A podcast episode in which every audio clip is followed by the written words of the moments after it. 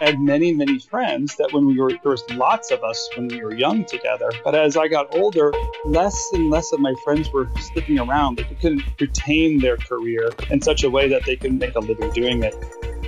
Hi, it's Joel Pilger, and you're listening to episode 53 of the Rev Thinking Podcast, the conversation between creative entrepreneurs who know the best way to deal with the future is to create it. Today's topic is the four stages of a creative career, featuring Tim Thompson on A Fresh Agenda. Welcome to Rev Thinking, the podcast for next generation creative entrepreneurs. Now, here is your host, Joel Pilger. Hey, it's Joel. Welcome back to the Rev Thinking Podcast. Glad to have you with us today. Today, we are going to offer up a broadcast featuring Tim Thompson. He was recently a guest of Christina Mendonca on her podcast, A Fresh Agenda, where the two of them discussed Tim's concept called the four stages of a creative career. Now, there was a recent episode that we had where Tim was uh, speaking at Promax BDA in New York and he talked about the four stages. But what's cool about his interview with Christina is he doesn't necessarily walk her through the concept so much as they discuss the concept, its relevance, how it works, and of course, what you should be doing about it if you are a creative entrepreneur navigating your way through the industry. Now, before we get to that episode, a few announcements. First up is Creative Entrepreneurs Master Your Marketing and Sales Strategy. This is a session that Tim Thompson will be delivering in New York City at the Made in New York Media Center. This is a session calling all small media and entertainment businesses to join us for an interactive workshop on how to master your marketing strategy and sales cycle to increase business. It's brought to you by the New York City Department of Small Business Services. Again, that's Wednesday, October 3rd. It's going to be from 9 to 11 in the morning. It is free. You do have to register. You can find out more details at the RevThink website. Yours truly will be speaking in New York at the New York City College of Technology on Thursday, October 11th. Going to be speaking to the students there about business and getting into business and starting business and all sorts of good stuff. I'm looking forward to meeting all those folks there. Also, cohort. It's that time for those of you that are uh, members of this invitation only. These are curated Jeffersonian dinners with fellow business owners who operate studios and agencies and production companies. The dates are Denver, Thursday, October 4th, New York City, Wednesday, October 10th, and Los Angeles on Thursday, November the 1st. These are invitation only, so if you are not on that list, feel free to go to revthink.com and find cohort, and you can put in a request to receive an invite if you feel like you are one of the people that should be part of that group. These dates are subject to change, so please bear with us. We're working with a lot of people's busy schedules. Final announcement next up on the podcast. I'm super proud and excited to say we have Bradley Munkowitz, aka GMunk. Now, GMunk is a designer, a director, and galactic crusader, his words, uh, whose work is characterized as a hybrid of science fiction themes informed by psychedelic visual palettes. Now, most of you who know GMunk's work might know of his work on Tron Legacy and my personal favorite, Oblivion. Such a great film, and his design work is stunning. He's going to be on an upcoming episode of the podcast, so come back soon and hear from Bradley. Okay, to today's episode with Tim Thompson on the podcast, A Fresh Agenda, being interviewed by Christina Mendonca. Tim, I was so excited to be down in LA with you recently to uh, to take your course on the perfect pitch, on constructing the pitch, and being around all those creative people down there was um, was so much fun to hear about everything everyone's into. So I can see why uh, you know you have st- stayed in this career and wanted to help these entrepreneurs reach the next level. Oh yeah, isn't that crowd so fun? That there's just something great about being in a room full of actors and TV producers. You can feel the energy. You can hear the dreams that they're trying to live out. You can hear the aspiration of trying to take on new challenges, and in that case, um, making television content. I, I love that, that entire course. It's so fun. So, for people who are not in the entertainment industry or don't have much experience with it, it seems so glamorous and so interesting. Tell me a little bit about your background, how you got into uh, into the entertainment industry. So, should I make this not glamorous? No, I'm just kidding. well, if it's glamorous, I want to hear that. oh my gosh. Well, I yeah, there's uh, it's a fun story actually. Well, uh, without knowing anything, I drove down to Los Angeles and I parked my car in Burbank, California, and I very literally went door to door. I went into NBC studios. I went up and down the streets. Anything that said the word production, I walked in the door and asked if I could turn in a resume. And um, the, one of the places I ended up that day was a place called Dick Clark Productions.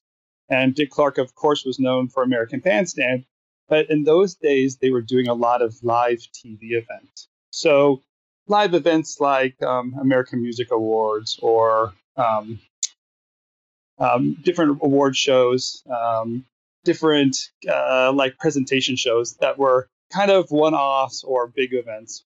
So I got involved in Dick Clark super super young and got involved in this live TV group that went from show to show, and that group ended up going from American Music Awards to the Emmys and then the Oscars. So within just a few months, I was working on the red carpet with the biggest movie stars in the world on one of the biggest shows on the planet. So it was a very fast start into a very glamorous career, as you might say. And it seems like the people that you're coming up with, I mean, they always say your your network is your net worth. You meet all these different people and they tell you about other jobs that are coming up and you help each other along the way. Oh yeah, very much. It's, um, I got very lucky in the time I got into career, and technology was kind of new. So if you're techno- technologically savvy, they would bring you on board and let you, you know, build spreadsheets or fix things on the computer. So we just being, you know, at the bottom rung of the pyramid, but having some kind of technical knowledge, I was able to keep myself busy. And so uh, different shows would, would I bring you along because they think, oh, you're helpful. Let's bring you along to the next show. Um, but that network, once you're kind of in the, any bubble, in that bubble and move from location to location or show to show. Um, it seems how that plays out for most of us. Yeah. So, and uh, one of the movies that you had mentioned you worked on was the movie Seven, which I, I, remember seeing it with my husband. I think we were dating at the time, and we were so freaked out we could not even find our car after that movie ended. How did you get to work on that movie, and and tell me about that experience? Oh, sure. Yeah the um, I was actually working on the Oscars, and a friend of mine told me about a, a uh, production studio in, in, Hollywood that was hiring um, for a for a role. Basically, I would make more money and have more responsibility. So I went and interviewed at this place, and they were mostly a visual effects house at the time, and they had a small group of people that did opening credits to films. So actually, the first film I worked on was Braveheart. Um, and then I worked on a few other kind of small projects. And then this guy, David Fincher, showed up talking about credit sequence he wanted to do for his upcoming film. And the design team got behind it. And um, anyone who's seen the opening credits for Seven or can remember that time period, it was something very unique.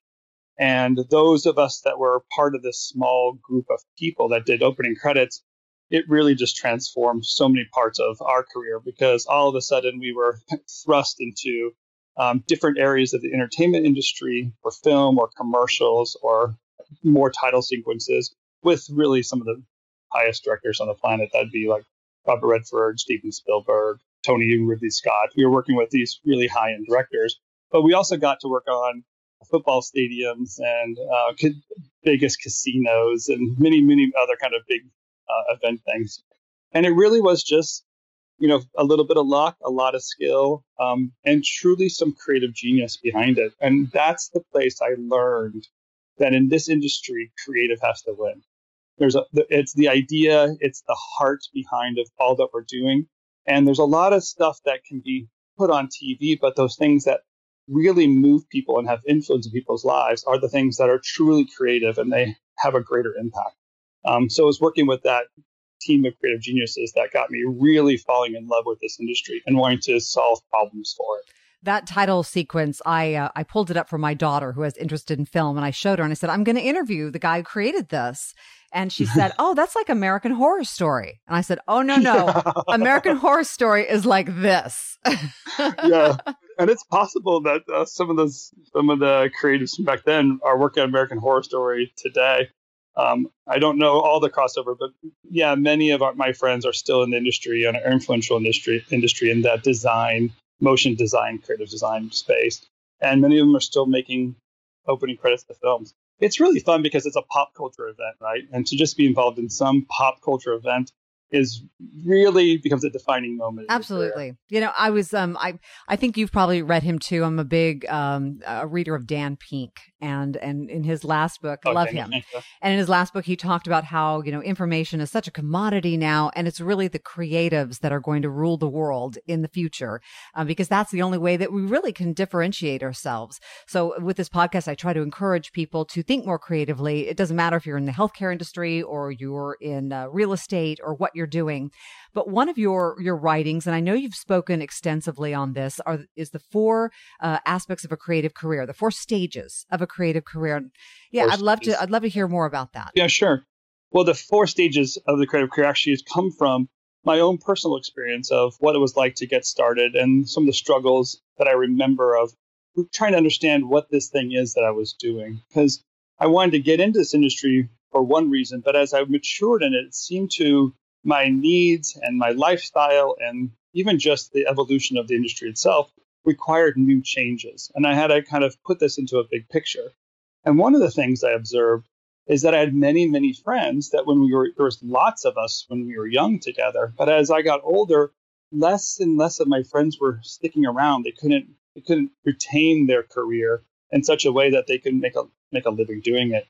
And a, a, lot of them, I found that they were specialists at a, at a certain time where they can do one trick that was really popular or really utilized for a while. But then that software changed, or um, the titles moved away, or you know, even just being a film editor, no one even uses film anymore. So, so many parts and so many positions that people once held were disappearing.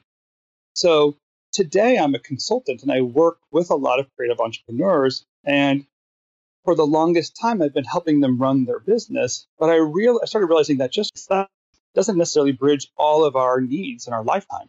Um, so I started thinking, well, what is what are these stages that we live through that as we bridge those needs, I can create some vision or purpose behind each stage of your career and even hopefully give some vision and goal for those later stages. So that's where the four stages came from. All right, can we talk about? Uh, let's talk about them. What the first sure. stage of your creative creative career? That's I guess when we're all young and hungry and like you were, and you were you were knocking on doors and learning your craft.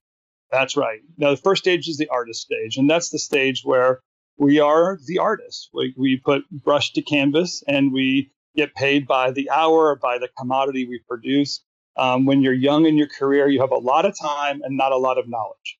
So you leverage your time. I worked 120 hour weeks, getting paid $75 a day so that I could be part of large. And many of us who get into this industry, especially at the level of which um, myself and my clients work, which is the Hollywood or Madison Avenue type commercials, large events, most of us are very good at the creative. Otherwise, we wouldn't even really go beyond that stage of our career. But the artist stage is the first. It's the one where we're just the worker doing the work. What comes next? The uh, the next stage is the auteur stage. An auteur is the word means author, but when it comes to making films, there is no real author. So we assign that title to the person who put the film together.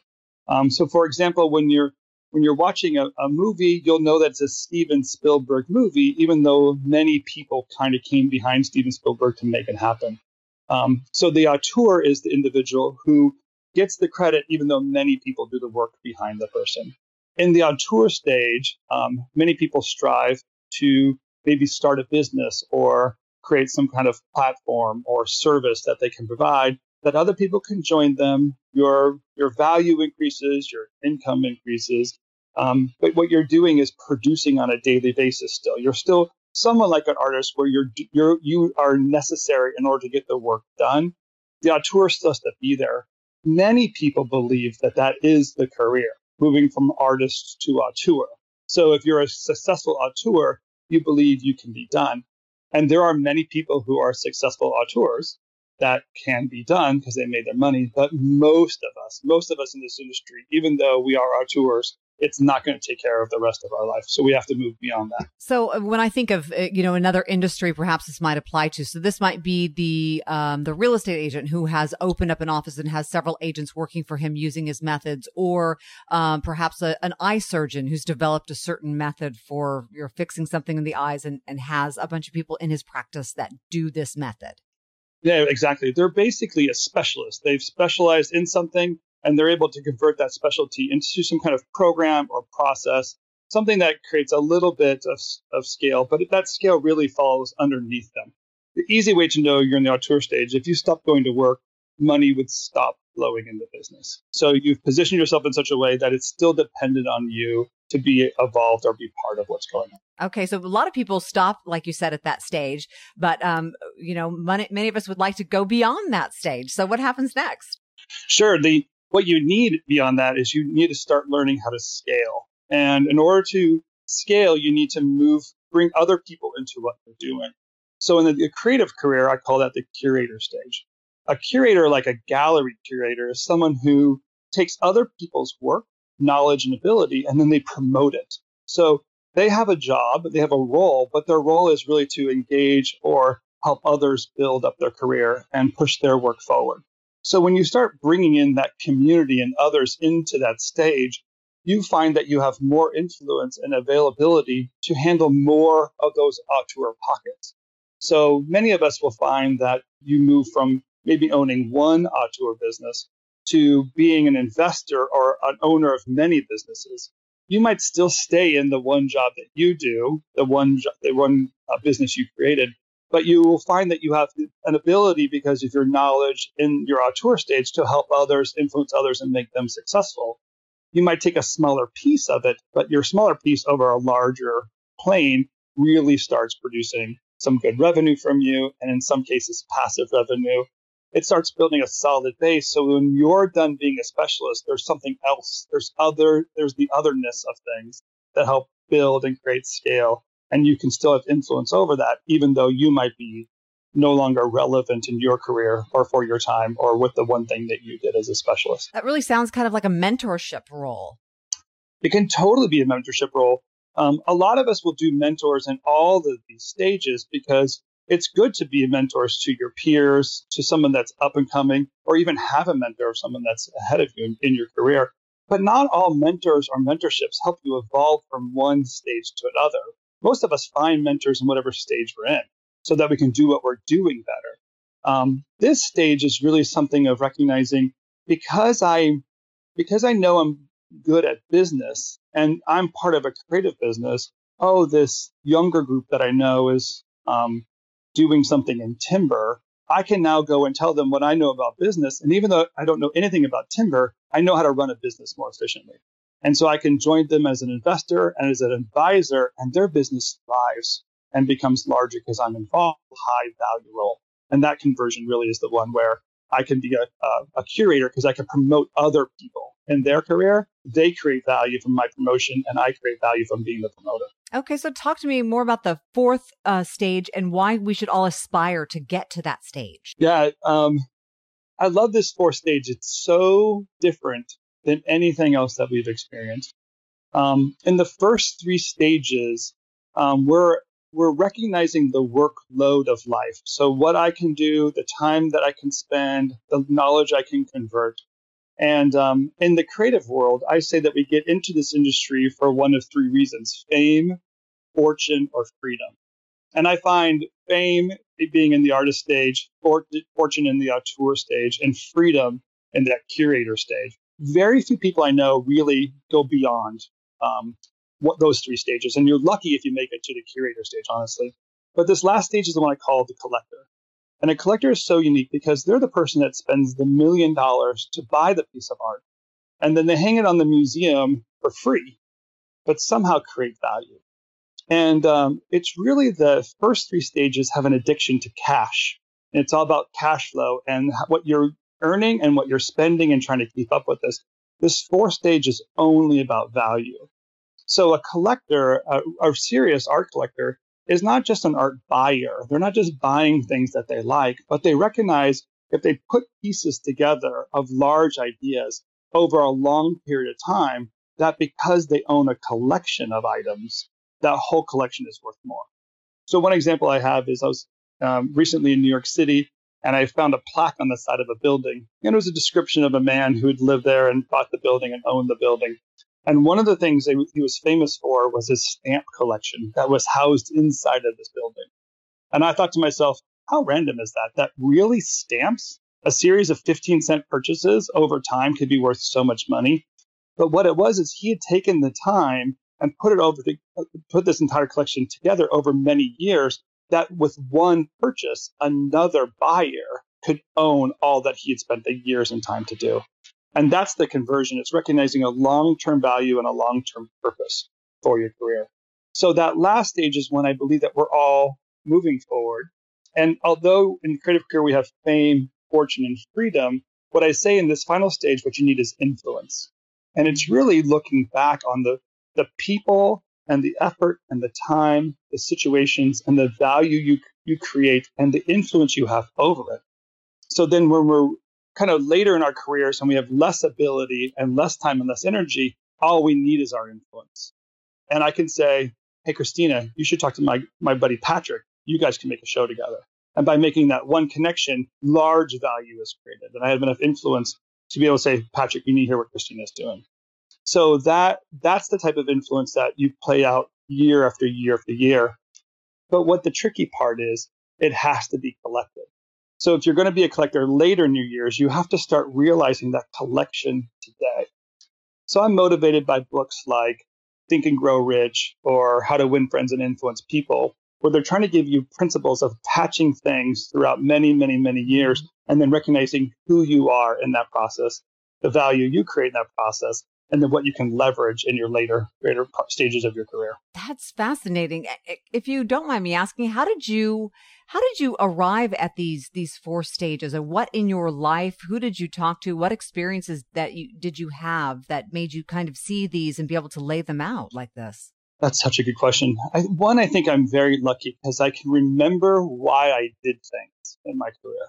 So I can, I have the ability to reflect back on, oh, I remember that stage of my life and I made this choice and I liked some items and I didn't like others. And then I became an advisor as a consultant at RevThink. I became an advisor for creative business owners.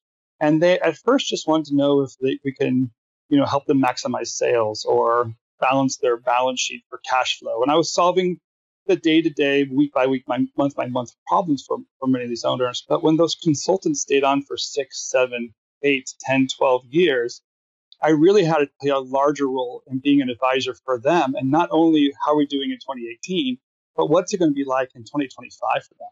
So, in trying to solve larger problems for my clients, I started seeking other models or ideas of where people might survive later in life, have have influence.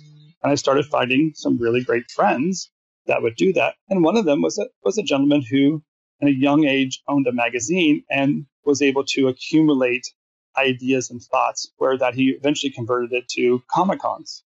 And when he owned all the Comic Cons, he started talking about now that he had the Comic Cons, he had a lot of influence. So now he can promote a movie or start a new thing or create, a, you know, a, a new industry because he had all this influence. I started recognizing, oh, really it's the collection of many little things that you push later for influence. And that started me kind of dissecting the pieces and parts that I knew so I can start answering questions for my clients. And then by doing that, I modeled it out through, you know, creative ideas or what people can relate to from a creative perspective, artist, auteur, curator, and collector. Well, I talked a little bit about RevThink in my introduction, but I want to know more about what was what was the point in your career that you thought, okay, I'm ready to to move stages, and maybe you hadn't even you know come up with them yet, but I'm ready to move stages and and do this in a consultancy role. That's a good question too. Um, actually, there was a point in time where I think it was my choice to really move from that artist stage to auteur stage, and uh, I honestly wasn't doing it very well. The, the, friends I was engaging with, or my approach of going about it, um, really didn't seem to have a lot of legs. So for a short time, I quit. I, I left the business and I went to seminary because I wanted to be part of something larger that had a larger impact on my culture, um, could take care of people that I knew. And it was in that seminary period that when I when I thought about the people that I knew, I thought oh, I know, I can really minister to the people I already love, my friends in this industry. And RevThink was a consultancy kind of launched out of that stage of my life, thinking, I think I know enough and I can help people, but I also really want to. And that wanting to help people is where the consultancy got launched. And really, some of even caring about my clients now to think through the four stages of a creative career on their behalf is really continuing continuing to fulfill that idea of ministry and thought on on many of my clients' behalf or my the industry as much as I can. I had an opportunity to watch you uh, interact with someone that um, that you're kind of working with, and um, in in watching your interactions, I thought it was it was very interesting uh, the questions that you asked. How do you know the correct questions to ask? And I know you've done this over years now, so you've probably developed them uh, as you went along. But asking the right questions is key to getting at, at at the answer at the core of what they want and what their motivations are. So what what how, what led you to to ask the right questions? That's a really good question. You know, asking the right questions is a desire um, to and curiosity. So I really am still naive in a lot of areas of business or can recognize where others might not totally understand what's going on. So knowing that I am curious and I want to grow and I want to expand, and even though I might have greater knowledge than some people in the room, I still have things I, I'm curious and want to learn. So knowing to have that heart or that mind going into it, and then um, really trying to figure out how to listen. So I knew I know young when I was younger in my career, I thought it was all about what I was going to say, so I can position myself in the right way so I can say the right words and move myself up. And I didn't advance as fast as when I started to listen to what other people were saying and then converting that into relevant knowledge or purposeful knowledge. Um, so that that early stages of just trying to discern and learn, trying to grow my own career, probably in a lot of selfish ways. I was learning so that I can figure things out so I can be the best in the world at it or, or whatever that desire is. Um, and then today, wanting to just pass it on. So I'm potentially in the curator stage going to collector stage where I know that in order to create scale, I have to let go of things faster so that more people know it. So more opportunities available for those around me. So greater opportunity comes for all of us. And it's by letting things go and shedding it and passing on the knowledge as fast as possible that more opportunities come my way and to grow. And now I love that stage. I just want to hand it out as fast as possible and ask all the questions that we can ever imagine as fast as possible so we can get to the answers and move on in our lives. Well, you know, that's noticeable. I'm just, you know, playing around on your website a little bit as I have for the past few weeks. It looks like part consultancy, but also part think tank and also part um, education platform. So there are a lot of, um, of free items that you can get there, items you can purchase as well, but a lot of just really good information for people, maybe not even in your industry, but in other industries that you can kind of pick and choose and apply to your own life. Yeah, that's very observant. We we really started realizing that by um, creating an education platform or doing our podcast, or writing white papers, even just publishing articles, um, we would get deeper into conversations and have deeper thoughts or stronger thoughts about um, aspects of our industry or just business in general. So we kind of think of thinking of ourselves as starting a conversation. Like we want to begin the dialogue any way we can and so our website has really become a platform where we can have that conversation. Many things are worked out. I mean, our consultancy could just dis- disappear if someone would just read the whole website. They wouldn't need us anymore. But the the ability to start the conversation engage others um, really kind of sparks um, a desire to want to know more and hopefully have a conversation with us or join one of our conferences, listen to one of our online um, conversations, or be part of one of our accelerators. Um, we just want as much as possible to to begin that conversation. A lot of we just started a program called Cohort, where business owners, a small group of business owners in Los Angeles, New York, Denver, San Francisco, are getting together and having dinner together. And these it's not uncommon these small groups, um, but it's so insightful what you gain from a small group of conversation because our belief is conversations change the world. And if you can just begin a conversation and then let it go, let let the group inspire each other to find problems and solutions within within one night or you know a three three night session. Um, it's amazing what comes out of it, and it's very rewarding for everyone that attends and the food is good. Absolutely, so. especially in all of those cities. I've eaten, I think, in all of them. Um, yes. I don't want to miss it though. You broke up a little bit when you were saying exactly who this small group of people are. Like, what are they from? Just the creative industry, many industries? Yeah, the the group that we're curating with cohort is um, small business creative entrepreneurs. So most of them own um, production company, motion design companies, um, sound studios, um, things within the creative field.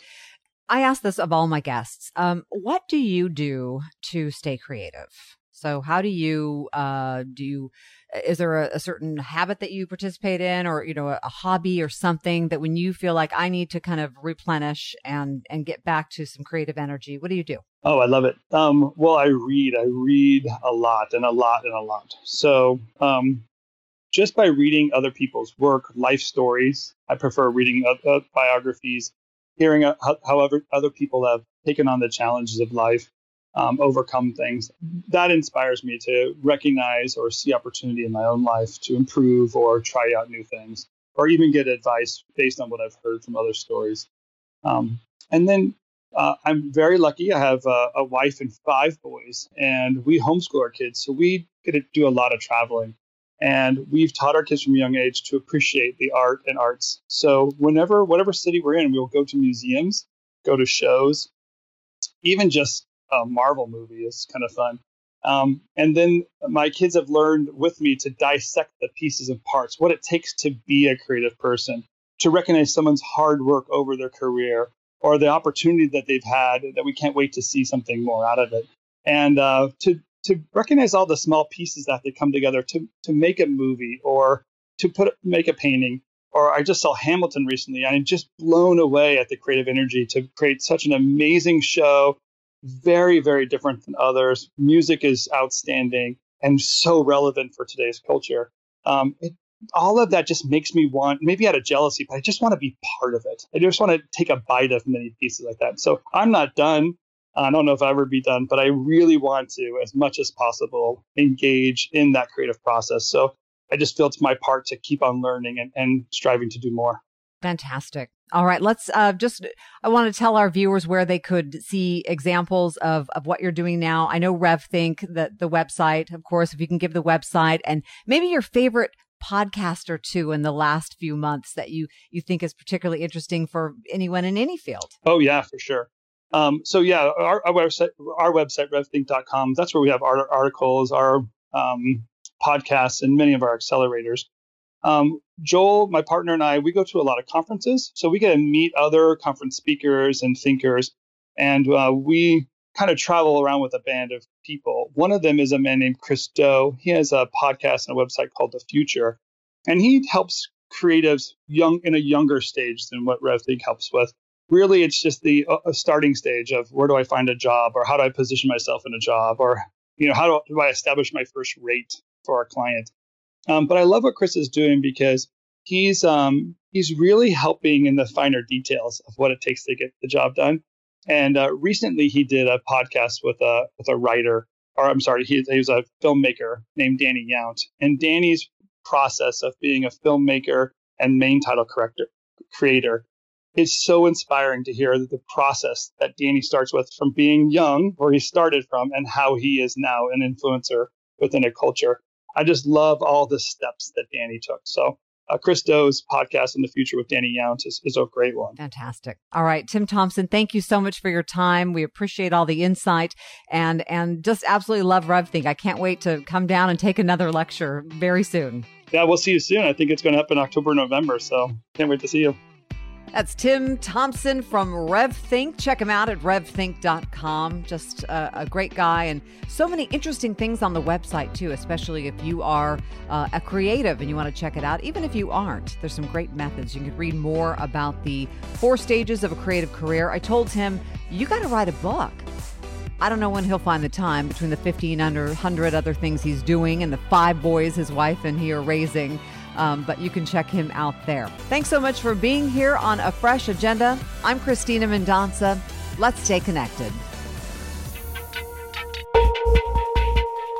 You've been listening to the Rev Thinking Podcast. For more free resources, updates on upcoming events, or to learn how RevThink consultants advise creative entrepreneurs, please visit revthink.com.